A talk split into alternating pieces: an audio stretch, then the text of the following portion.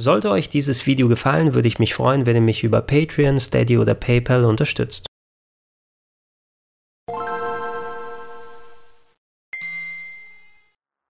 Schönen guten Tag und herzlich willkommen auf grex-rpgheaven.de und zu Gregor testet den Superboy SFC, das tragbare Super Nintendo mit Original-Modulschacht von Hyperkin.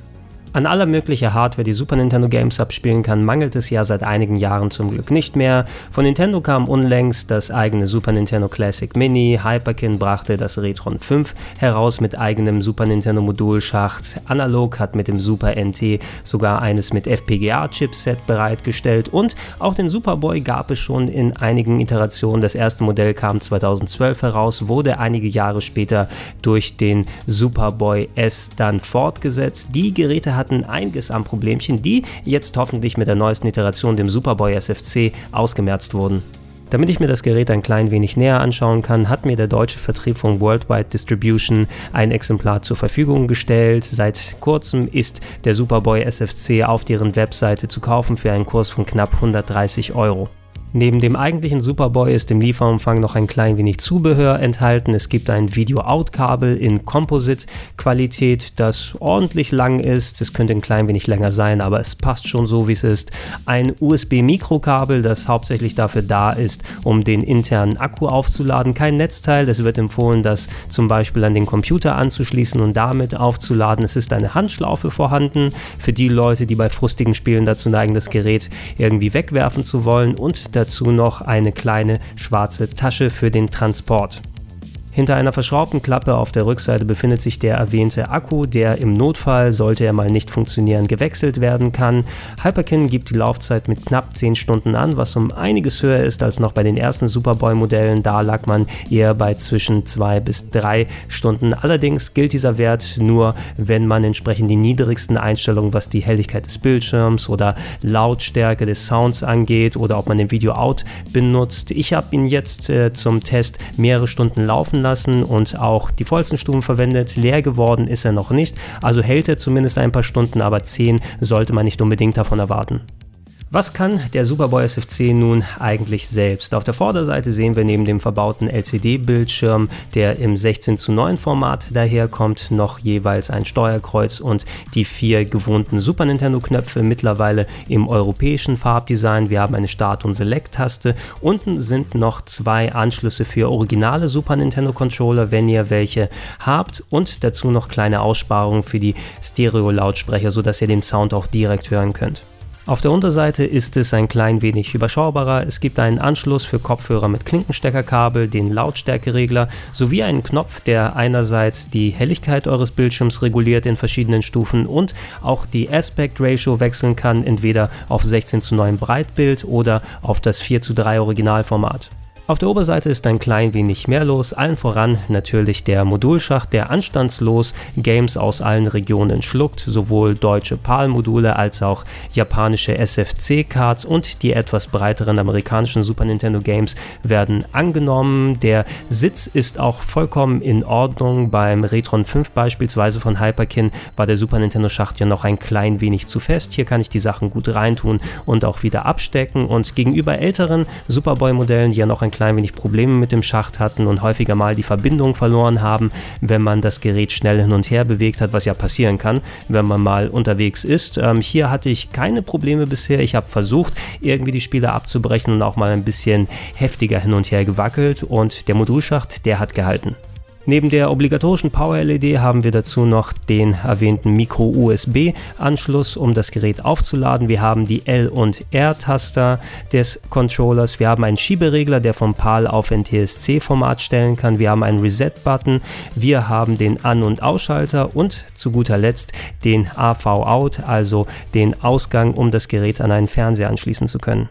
Gehen wir die Punkte nun einzeln durch und starten beim wichtigsten, dem LCD-Screen. Bei den älteren Modellen des Superboy hatte man ja noch ein paar verschiedene Probleme. Der erste hatte zum Beispiel einen 4 zu 3 Bildschirm, war qualitativ, aber nicht so berauschend. Der Screen des Zwischenmodells, dem Superboy S, der war schon besser, allerdings nur in 16 zu 9 und hat die Spiele damit in der falschen Aspect Ratio angezeigt. Beim Superboy SFC hat man einen Mittelweg gefunden. Es ist immer noch ein 16 zu 9 Bildschirm verbaut und man kann kann die Spiele auch in 16 zu 9 anzeigen lassen, aber es gibt besagten Knopf, der die Spiele auf 4 zu 3 umstellt, die damit auch wieder korrekt angezeigt werden. Es bleibt aber natürlich der schwarze Trauerrand an der Seite.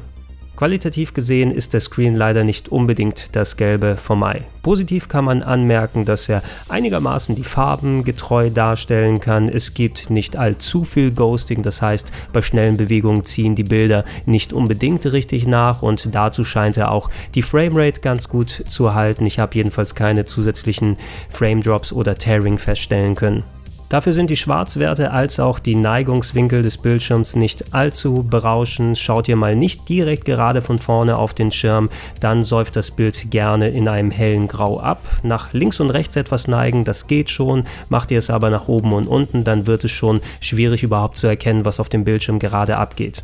Zu guter Letzt ist die Bildschärfe leider auch nicht allzu besonders hoch, was ein klein wenig verwunderlich ist, denn normalerweise denkt man ja, gerade solche Geräte mit einem kleinen Schirm sollten diese alten Spiele mit den Pixeln gut abbilden können. Ich will jetzt nicht sagen, dass es unbedingt nach Composite-Qualität aussieht, dazu ist es an gewissen Stellen noch zu sauber, aber man sieht schon recht genau, egal ob in 4 zu 3 oder 16 zu 9, dass da anscheinend entweder nochmal ein Filter oder eine nicht zu korrekte Skalierung dann drüber gepackt wurde und und ähm, es ist zum Beispiel kein Vergleich mit dem knackscharfen Screen eines Neo Geo Mini. Hier muss man sich damit arrangieren, dass die Spiele nicht so scharf aussehen, wie sie es könnten.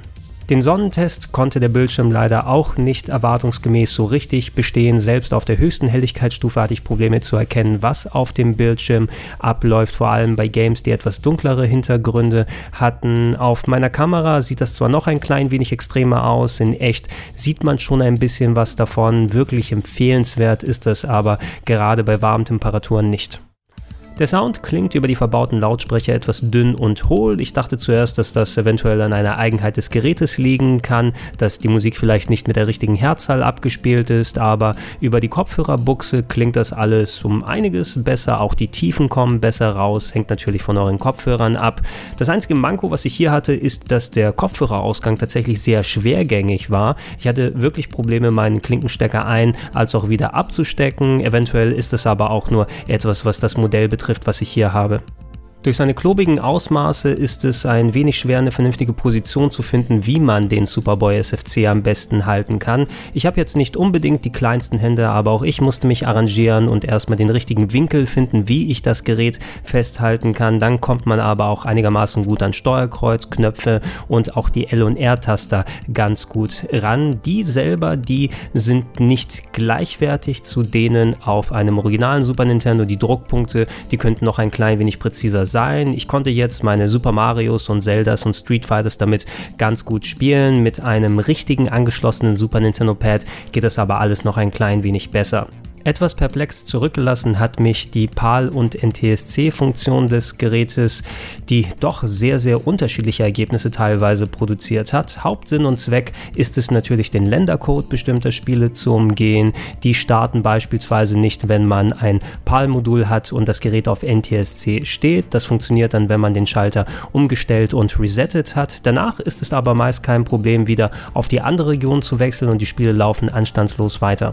Dazu dachte ich bei meinen ersten Proberunden, dass der PAL- und NTSC-Modus eventuell wesentlich weniger Effekt auf die Games hat als eigentlich angenommen, denn PAL-Balken hier werden zum Beispiel gar nicht angezeigt. Selbst wenn die Games entsprechend mit dicken Balken im Original ausgestattet sind, auf dem LCD-Bildschirm wird alles in Vollbild gestreckt, ob in 16 zu 9 oder 4 zu 3, was eine positive Eigenschaft ist, aber dass zum Beispiel aus PAL-Spielen dann schnellere Games werden, wenn man auf den TSC schaltet, das das ist nicht zu 100% gegeben. Nachdem ich aber genau hingeguckt habe, habe ich ein paar Diskrepanzen erkannt. Zum Beispiel hatte ich durchweg im PAL-Modus eine leicht reduzierte Bildqualität. Das ließ sich zum Beispiel in Menüs ganz gut erkennen, die auf einmal eine Art Silent-Scrolling mit reinbekommen haben, eine Unruhe, die oft im NTSC-Modus so nicht vorhanden war. Abgesehen davon gab es aber keinen einheitlichen Effekt auf die Spiele. Manche, denen hat es überhaupt nichts ausgemacht, ob man sie auf PAL oder NTSC hat laufen lassen, die sind exakt gleich geblieben. Andere hingegen, wie das deutsche Super Punch Out, die wurden deutlich schneller, wenn man auf NTSC geschaltet hat. Da hat man es vor allem an der sehr fixen Musik gemerkt, wohingegen Spiele wie das NTSC Chrono Trigger auf PAL die Ingame-Grafik in der richtigen Geschwindigkeit haben laufen lassen, aber nach ein paar Minuten ist der Sound sehr asynchron geworden. Also kann man hier nicht sagen, pauschal NTSC ist immer besser. Man muss es von Spiel zu Spiel ausprobieren. Reden wir abschließend ein klein wenig über den Videoausgang und da schaltet sich lustigerweise der LCD-Screen nicht ab, wenn ihr das Composite-Kabel angeschlossen habt. Je nachdem, wie ihr den Superboy positioniert, könnt ihr das Spielebild auf beiden Schirmen gleichzeitig beobachten. Die Qualität ist, wie erwähnt, leider nur maximal in Composite vorhanden. Das heißt, ihr bekommt ein relativ unscharfes Bild mit vielen Störstreifen. Solche Games wie Lufia, die ich ausprobiert habe, waren teilweise recht anstrengend anzuschauen bauen. Darüber hinaus habe ich versucht, meine Capture-Karte anzuschließen und die hat tatsächlich wegen der echt krummen Auflösung, die der Superboy ausgibt, noch ein vergleichsweise schlechteres Signal reinbekommen. Es ist also nicht unbedingt repräsentativ, wie gut das Bild ausschauen kann hier, was ich mit der Capture-Karte aufgenommen habe. Ich muss sagen, die Auflösung hat dafür gesorgt, die ist nämlich bei irgendwie 720 x 240p gewesen, womit mein Fernseher gerade noch zurechtgekommen ist. Sobald ich aber auf PAL geschaltet habe, konnte mein Fernseher das Bild gar nicht erst anzeigen und ist gleich schwarz geworden. Insgesamt gesehen muss ich sagen, dass der Superboy SFC maximal nur was für absolute Super Nintendo-Liebhaber ist, die unbedingt ihre eigenen Module unterwegs spielen möchten. Das war eine Funktion, die war eigentlich ja nur Besitzern anderer Systeme vorbehalten. Der Sega Nomad, der konnte ja zum Beispiel Mega Drive-Spiele, Originale, richtige schlucken und unterwegs abspielen. Der Game Gear hatte einen Adapter für Master System-Spiele. Für Super Nintendo gab es eben sowas in der Form noch nicht, aber dadurch, dass das Gerät so klobig und groß ist. Ihr müsst vor allem bedenken, ihr müsst ja auch noch die ganzen Module mitschleppen, um die entsprechend abspielen zu können. Und die einzeln verbauten Parts, der Bildschirm ist nicht ideal, die Controller könnten ein klein wenig besser sein, der Videoausgang sorgt nicht unbedingt dafür, dass das euer Haupt-Super Nintendo wird. Das sind alles Punkte, die so ein klein wenig dagegen sprechen. Ansonsten aber ähm, sind die Spiele, die ich drauf habe, ausprobiert, eigentlich meist anstandslos gelaufen. Selbst solche Problemfälle wie das US Final Fantasy 3, das lief vernünftig, als auch äh, Super FX-Spiele Stunt Race FX habe ich ausprobiert und das konnte ich auch wirklich ablaufen lassen, was zum Beispiel auf anderen solchen Boxen durchaus Probleme gemacht hat. Das Retron 5 konnte es beispielsweise nicht richtig abspielen und da hat der Superboy einen Vorteil. Ansonsten aber ist es, wie gesagt, ein absolutes Liebhabergerät und vor allem bei dem Preis sollte man es sich drei bis viermal überlegen, ob man den unbedingt braucht.